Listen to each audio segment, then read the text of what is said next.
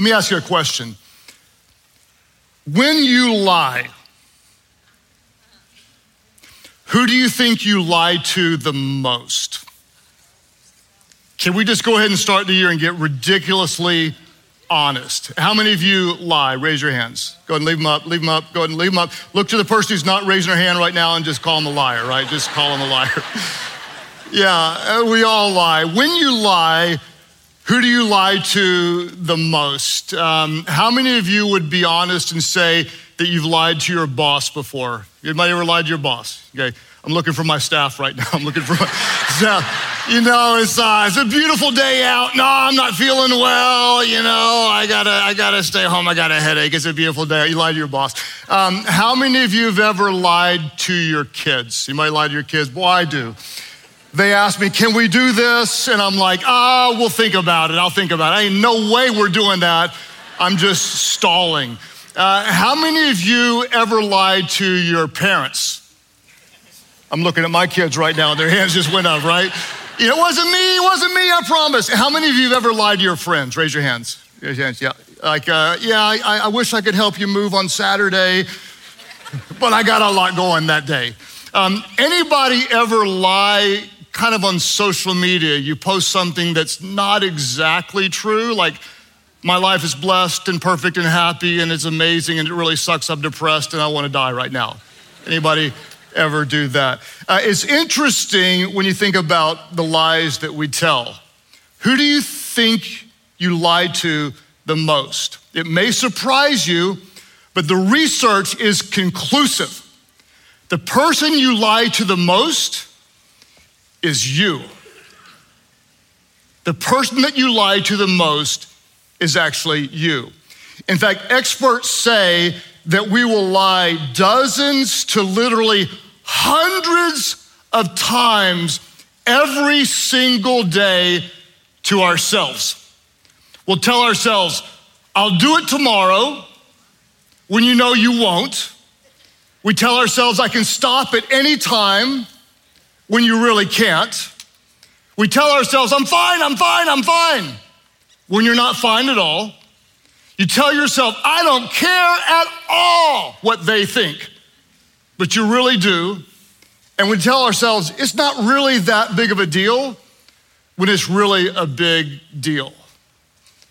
Studies show that the one that you lie to the most is actually yourself. In fact, Jeremiah 17 9 tells us something very important to understand that the human heart is the most deceitful of all things and desperately wicked. Who really knows how bad it is? The unredeemed heart has the capacity to not only lie to others, but to completely deceive yourself. And that is one of the major reasons why most of the New Year's resolutions that you have and you're so excited about right now are likely going to fail. And the reason is, with very good intention, you're focusing on some external behavior you're focusing on something that you do on the outside. You want to, whatever it is, you want to get more organized, or you want to get up earlier, or you want to stop being on social media so much, or you want to stop looking at things you shouldn't look at, you want to eat better, you want to save more money, whatever it is, you want to stop yelling at your spouse. The problem is you're simply focused on external behaviors, but where are behaviors actually born? Our behaviors are born in our hearts. So, as I've always said, if you want to change your life, change your habits. But if you want to change your habits, let God change your heart. This year, we're not starting on the outside, we're starting on the inside, and we're going to ask God to change our hearts. Today, we're beginning a new message series. I'm calling it Habits of a Healthy Heart. And I want to show you where we're going to go over the next few weeks. We're going to look at five different habits of the heart. Today, we're going to look at the habit of self examination to give a very true, very sincere, very honest look at our own lives and give God permission to work in our lives. Next week, we're going to look at the habit of simplicity. Almost all of us are looking for more, more, more, more, more, when actually less is often more. The third week, we're gonna look at the habit of solitude, of slowing our lives down to be quiet before God, to genuinely seek Him in His Word, and to hear His voice that will direct our steps. Then we're gonna look at the habit of sorrow. You say, but I don't want to be sorrowful. We actually are going to discover in Scripture that the habit of sorrow is very powerful. Worldly sorrow, that leads to death, and we don't want that. But there is such a thing as godly sorrow that brings us to repentance and leads us to salvation and to life. And the final week, we're going to look at the habit of slowing. I may skip that week or actually delegate it to someone else. But in a world where we're actually very, very fast paced all the time, we're going to learn to take a day off to honor God with the Sabbath, to slow our lives down in a way that would truly be God honoring. Today, what I want to do as we launch into a new year is I want to talk about the habit of self examination. And God's word tells us this in Psalm 139. It was David who prayed this prayer. He said, Search me. Somebody say, Search me. He said, Search me, God, and know my heart, because my heart is actually very deceitful. It's deceitful above all things. He said, Test me and know my anxious thoughts. God, see if there is any offensive way in me and lead me in the way everlasting. What I'd love today at all of our churches, if you wouldn't mind just saying this aloud, kind of quietly, almost as a prayer um, where you sit today online, you can do the same thing. Just, let's just say it aloud. Search me, God, and know my heart. Test me and know my anxious thoughts. See if there is any offensive way in me and lead me in the way everlasting. Search me, God, and know my heart. Test me. See if there's any offensive way in me. Um, this was a prayer of David. And why do you think David prayed this prayer? If you watch his life, you'll discover that over time, David started to understand the same thing that I hope that you'll understand. He started to understand his propensity to lie to himself. He was the master, just as all of us are, the master of self deception. And he started to discover this later on in his life um, after what happened in 2 Samuel chapter 11, 1. Let me show you what this pivotal moment in his life. Scripture says, in the spring of the year, when kings normally go out to war. So he was the king, he should have been at war, but he wasn't at war. David instead sent Joab and the Israelite army to fight the Ammonites. However, what did David do? He wasn't at war. What did he do?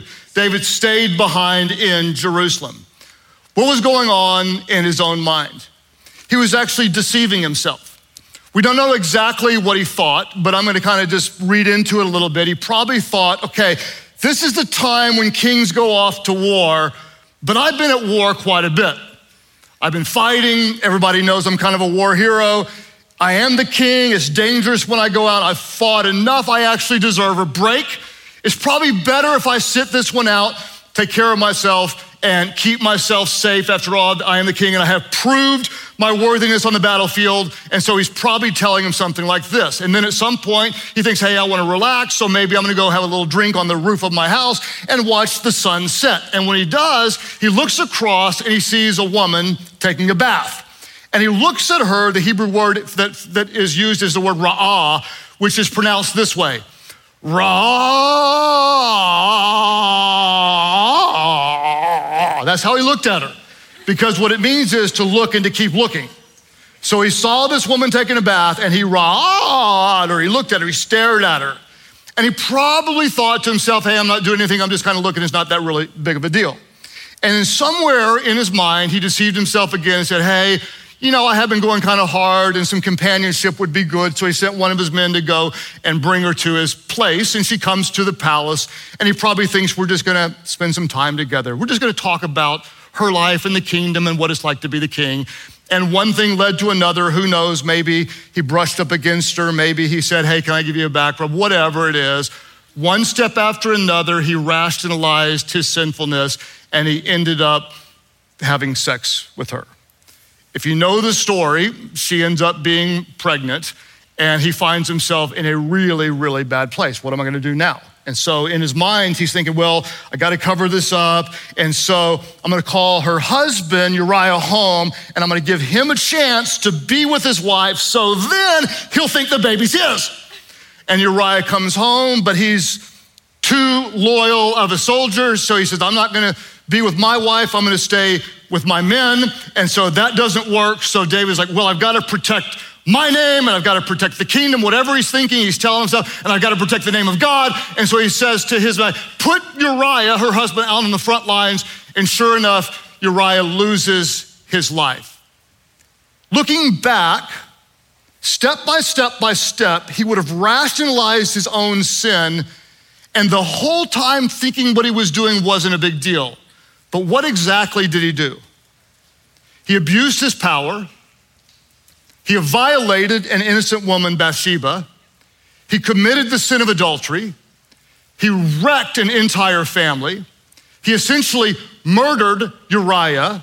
Then, when the baby was born, the consequences evidently led the baby to get sick and die. And step by step by step, sin by sin by sin, he didn't recognize his own sin because the heart is deceitful above all things, and we are the master of self deception.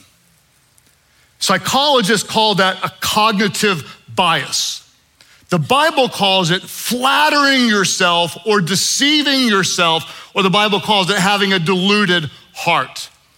In fact, Psalm 36 2 says this the Bible says, In their own eyes, they flatter themselves too much to detect or hate their own sin. I'm not that bad. I'm not doing anything wrong. And we flatter ourselves and deceive ourselves. And that's why it's important to adopt the habit of self examination. Um, I researched this and spent a lot of time in the last few weeks, and, and I discovered that our self deception tends to manifest itself in five major ways. You may see yourself somewhere in these different categories. I'll show you them. Uh, the first one is what experts call addiction to distraction. Uh, because we're doing something wrong, we, we find ourselves unintentionally distracting ourselves by anything that keeps us from facing the truth about ourselves. It might be an addiction to pornography, it might be an addiction to social media, it might be an addiction to the news, it might be an addiction to talking bad about other people. It might be an addiction to alcohol or some other form of drug. It's an addiction that distracts us from facing the truth about ourselves. The second way it manifests is in a manic cheeriness. This is a person that's not really happy, but pretends like they're happy all the time. I'd call it the Lego syndrome, right? Everything is awesome.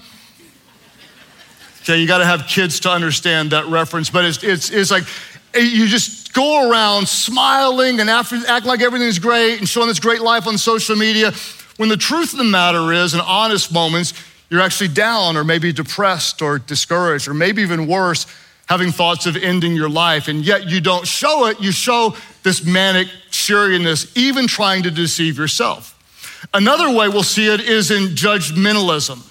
Uh, we have something wrong with us, but we point out the faults in other people. We, we point out the, the, the speck in their eye when we have a log in our own eye. And what we do is we oftentimes will judge others very, very um, harshly about the own uh, sin in their life when the reality is we're vulnerable to that very sin in our life. We judge in others the very thing that we dislike in ourselves. The next thing we're to find is that we can be very, very defensive. Um, we're offended if anyone makes any indication or suggestion that we might be wrong, that we're vulnerable, that we're doing something unwise, that we're doing something sinful, any suggestion that we have a problem, we're defensive against them. We may deflect it. We may say that they have the problem. It's not our fault. We don't have a problem. It's someone else's fault, or I'm a victim, or whatever it is, is we're completely defensive about any suggestion. And the final one is sometimes we just become cynical. We, we surrender to cynicism. And we think that everything is bad in life and everyone else is the problem and everyone is wrong. And we deceive ourselves because we don't want to face the truth about ourselves. And that is the very thing that David did. He deceived himself and his life fell apart. What happened when he said, I'm not doing anything wrong? Everything's okay. I can get away with this. It's not that big of a deal. And in sin by sin by sin, he found himself in a very, very, very dangerous place. Well, the Lord sent a prophet. And the prophet Nathan sat down with David and had a little conversation. And to help David see his own sinfulness, Nathan the prophet told him the story. And the prophet said, David, let me tell you a little story about two guys. One guy is really, really rich, and the other guy was really, really poor. And the rich guy had unlimited number of sheep and cattle. He was rich, and the poor guy had only one little lamb. And his whole family was close to the lamb. The lamb was like a little pet. And one day, the poor guy with his little lamb ended up at the rich guy's house, and it was time for dinner. And the rich guy went to get a lamb, and instead of taking one of his thousands of lambs, he took the one lamb of the poor guy, sacrificed that lamb, and fed the poor guy's lamb to him for dinner. And David heard that story and said, That's the worst thing I've ever heard. That guy should be punished, he should be put to death. And Nathan looked at David in Hebrew and said this Ata ish. Ata ish. Ata ish means you're the man. You're the one who did that. You're the one that was judging someone else in this story when you're guilty of the very same thing.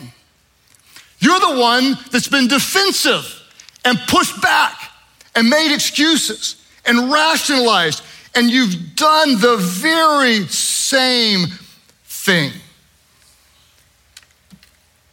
The habit of self examination. Not easy to do. Search me, God. Search my heart. Show me, is there any offensive way, anything sinful, anything in my life that I don't see that you see that you want to change? And I would ask you if you would stop for a moment and let God search you, what problem are you denying? What sin are you rationalizing? What issue are you hiding? Welcome to church early in the year where we're going to get after it, just so you know. If I hadn't stepped on your toes yet, just hang in there. We're going to get everybody today. That's my goal, everybody, including myself. Where does God want to work? Is it a secret addiction? You're addicted to porn or masturbation? Is it alcohol or drugs? Is it that you lose your temper over and over and over again and you think, hey, I wouldn't do it if you didn't do that? It's not my fault. You make me do it. Um, are you flirting with an affair? Or are you in a full blown affair? Are you addicted to overeating and make jokes about, ah, it's just the way I am? Are you addicted to overspending and you pretend like it's not a problem? Are you numbing yourself consistently with a drug or just with TV or just scrolling mindlessly on social media? Uh, do you say you don't need help? When you really, really do. Asking for help is never a sign of weakness, it's always a sign of wisdom. Are you at church on the very first weekend of the year? Your body is present, but your heart's far from God. Search me, God. Know my heart. See if there's any offensive way in me. I want to give you three warning signs to think about as you adopt the habit of self examination. Um, you're asking God to speak to you. Let me give you three thoughts. Number one is I want to encourage you to watch for what others have tried to tell you. If someone else has tried to tell you, hey, you might have a problem, I, I always tell myself if more than two people that love me tell me I have a problem, I better pay attention to that. Uh, maybe there are those that are telling you, hey, maybe you're working too much. You're, you're not present. Or you're always looking at your phone. Or you're spending too much time on video games. Maybe some people that love you say, hey, you drink every single night. And you say you don't have a problem, but you can't seem to go without it.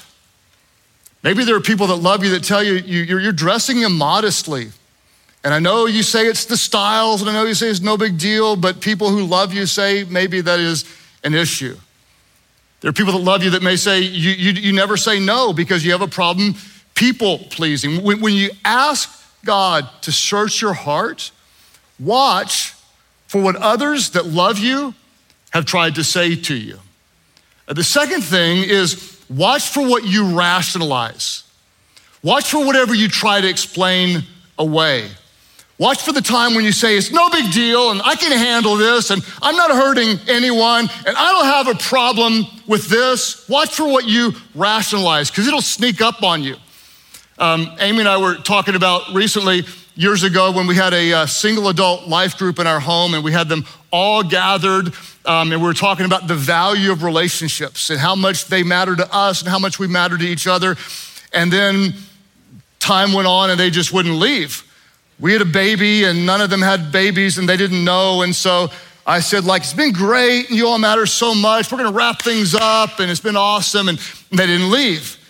And so I went in the other room and I put on a robe when I came back and said, it's been awesome. And, you know, we got the baby, we're gonna put the baby together. And they just wouldn't leave. And then I turned the heat up really high. I mean, made it ridiculously uncomfortable. I'm in a robe, you know, Amy's sitting there yawning, we got a baby crying. We, we, you all matter to us so much, but let's call it, it's good. And they wouldn't leave. And so I said, hey, Amy, let's go in the room and check on the baby. Went in the room with the baby, and I just said to her, these people are ridiculous. They've got no brain. They don't take any cues. What's wrong with them? They're like socially, they're idiots. They're completely idiots. And right as I'm saying that, I looked down and I saw the baby monitor in our bedroom broadcasting into the living room where relationships matter and you matter to God and you matter to me, your pastor.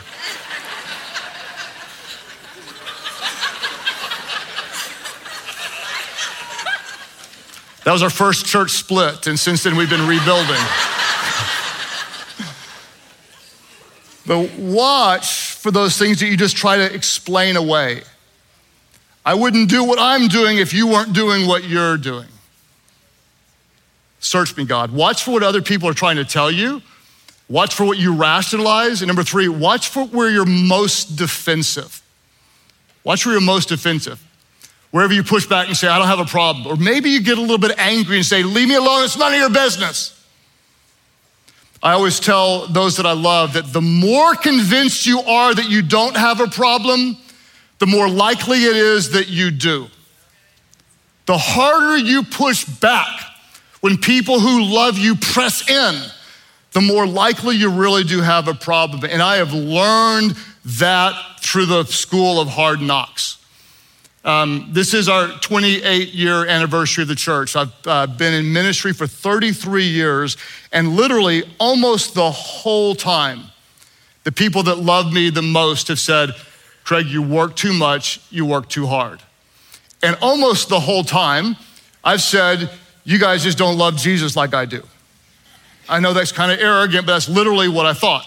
Is that you don't understand? This is the call on my life. And year after year, all the way back in my early 20s, they put me in mandatory counseling for being a workaholic, and I shook that off. And in my 30s, and in my 40s, and in my 50s, my body actually started to catch up with me. And in 2019, my body started to break down. I had a two week period where I functioned fully and had no memory of what took place in that time.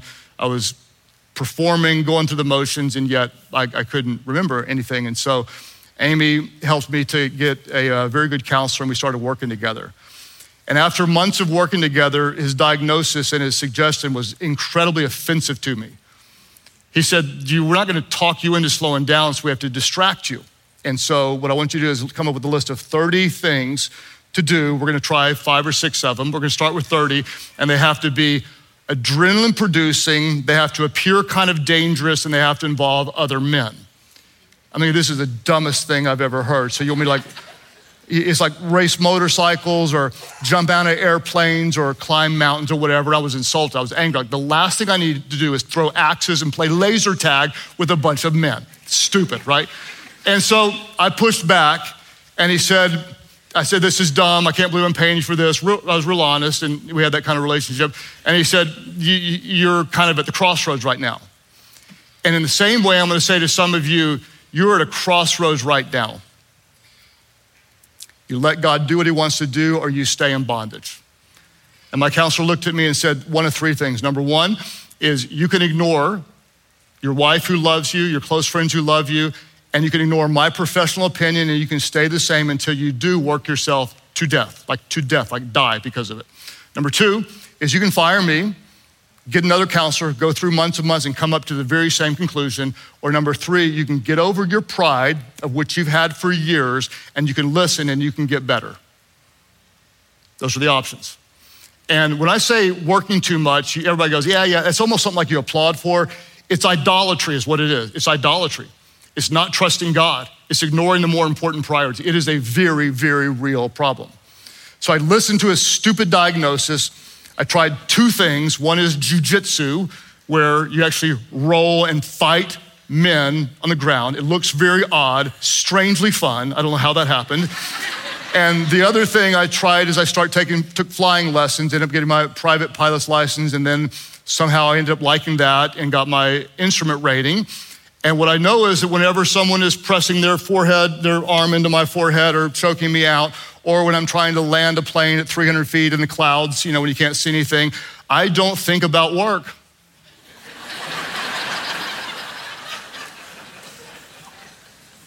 and I hate how good of advice that was because by disconnecting my mind, I give myself a mental break, and now I'm a way better husband, way more involved with the kids, and even more effective and productive at church by listening to wise advice. And there's some of you, there have been people who love you who've been trying to get through to you for a long time, and I want, I want you to hear me clearly. You cannot change what you won't confront. It's the habit of self examination. And for some of you, honestly, like, like I just, like this is the moment of truth. It's a new year, God has your attention, and you're gonna pray, search my heart, test me see if there is any offensive way in me. And I'm gonna ask you right now, what is God showing you right now, the very thing that you probably don't want to face? What is He saying to you? If you're afraid of what it is, let me tell you right now, He already knows. You should not be afraid of God. You should be afraid of what your sin will cost you if you don't get free from it. What do you do? Is you run to Him. You confess your need of Him. You run to the people that love you, your life group. If you do not have a life group, how do you do it? How do you face the spiritual opposition and the temptation and all the distractions of the world without an army of people standing by you, praying for you in your life, loving you? What do you do when you're caught? There's two types of confession. You confess your sins to God Confess your sins to God. He's faithful and just to forgive your sins and cleanse you from all unrighteousness. And you confess your sins to the people in your spiritual community. Confess your sins to one another and pray for each other that you may be healed. You confess to God for forgiveness. You confess to people for healing, and you confess. You confess. Because the heart is deceitful above all things. And that's why David prayed this prayer. He prayed, Create in me, God a pure heart. I've been lying to myself. I've been deceiving myself. I've been pretending like I was seeking you when I wasn't. I've been pretending like I was righteous when I was sinning against you. God, create in me a pure heart.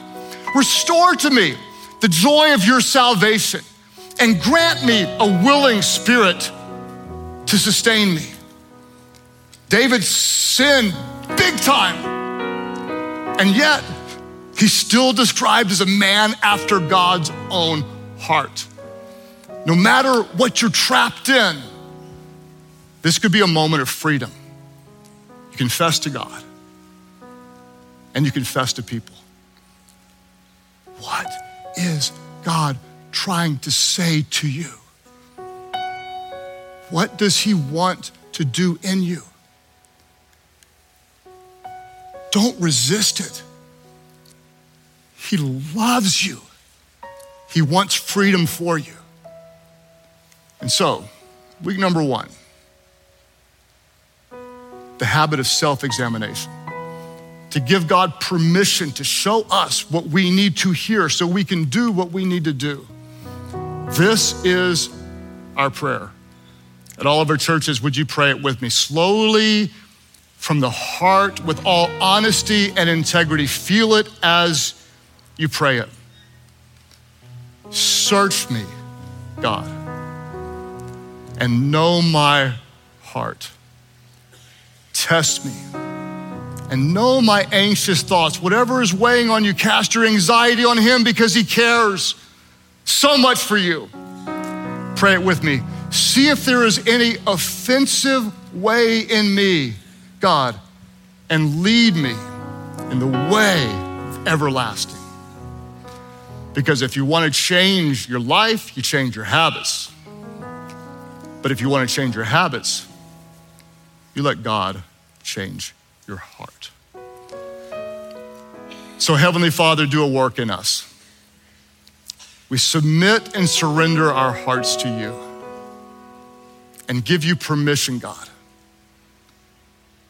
Show us, speak to us, transform us. Today, as you're reflecting in prayer, If you want to be open to what God would say to you, would you just lift up your hand right now? All of our churches, lift up your hand. I hope that's everybody online. You can you can just type in the comment section, search my heart, oh God. Just type it in there, search my heart, oh God. Just pray that right where you are right now. Just pray it. Just say, pray, search my heart. Search my heart. God, show us if there's any offensive way in us. And God, I pray as you have spoken to me about my current issue, I confess before you that I will confess it to my community. I will turn from it and I will depend on you. God, give us the courage to tell the truth to ourselves, to let your truth, God, your holy truth, set us free. Jesus, you are the truth. You are the way, the truth, and the life. And when you know the truth, when you know Jesus, the truth is a person. When you know the truth, Jesus, the truth, Jesus, will set you free. As you keep praying today at all of our churches, there are those of you, you may be like me, you might have been around the church, but if you are really honest, you don't have a relationship with God. Others of you, there's no question. You don't have a relationship with God and you know it, but something's happening right now. You're being drawn to God. What is that? Let me just tell you right now. That is God drawing you to Himself. That is His Holy Spirit loving you and reaching out to you and drawing. You may say, like, I don't even understand this. Like, why am I, why am I being drawn? It's because God loves you, He cares for you, and it's Him drawing you to Him. So what do you do? You tell yourself the truth. I've sinned. I've messed up. I've fallen short. I've done things that are wrong. Guess what? Welcome to the party. We all have. Every single one of us. The scripture says all of us have sinned. That's where we start. That's why we feel guilty. And then we just confess our need for Jesus when you call on Jesus. Who is Jesus? He is the sinless Son of God, perfect in every way. He is the Lamb of God who was slain, the innocent one who died in our place. And God raised him from the dead so that anybody, and this includes you, it doesn't matter what you've done, anybody who calls on his name, you would be forgiven and you would be made new today at all of our churches, everybody online. Those who say, I, I don't know God personally. I don't, I don't have a peace in my heart. We're going to step away from our sin. We're going to step toward the truth. His name is Jesus. When we surrender our lives to Him, He'll forgive all of our sins. He will make you brand new. Listen, some of you, today's, Here's what we're gonna do eyes open right now. Everybody up, eyes open. Nobody hiding. Tell the truth. Those of you today that would say, I don't know him, but I need him. I'm turning from my sin. I'm calling on Jesus today. I need Jesus as my Savior. With everybody looking around, we're not hiding anywhere. Jesus said, if you confess me before people, I confess before my God in heaven. If you don't, I won't. So now, in front of everybody, I need Jesus. I need him as a Savior. Today, I give my life to him. That's your prayer. Lift your hands high right now, all over the place, and say, That's my prayer. Praise God for you. Praise God for you. Others of you say, Yes, right back over there, and for you as well, right back there. Lift them high. Praise God for you. We worship God for you. Right back there, I need Jesus. Welcome into the family today. Others today, right back over here, saying, Yes. I surrender. Come on, give him some praise today. Give God glory for who he is and what he's doing online. Type in the comment section for everybody to see. I need Jesus. Type that in, and wherever you are, nobody prays alone. Guess what? We're not going through life alone. You're not going through life alone. Hey, this is your first life group. Your next one gets smaller. This week is smaller. This is your first one. Right now, everybody together, would you pray aloud? Pray, Heavenly Father, forgive my sins. Jesus, save me. Make me new. Fill me with your spirit so I could know you and serve you. My life is not my own. I give it all to you. Thank you for new life. Now you have mine. In Jesus' name I pray. Can somebody tell God thank you? Give him some glory, give him some praise. Did this message on healthy habits speak to you? Well, we've got even more videos ready for you right now. Click here to access more content on habits.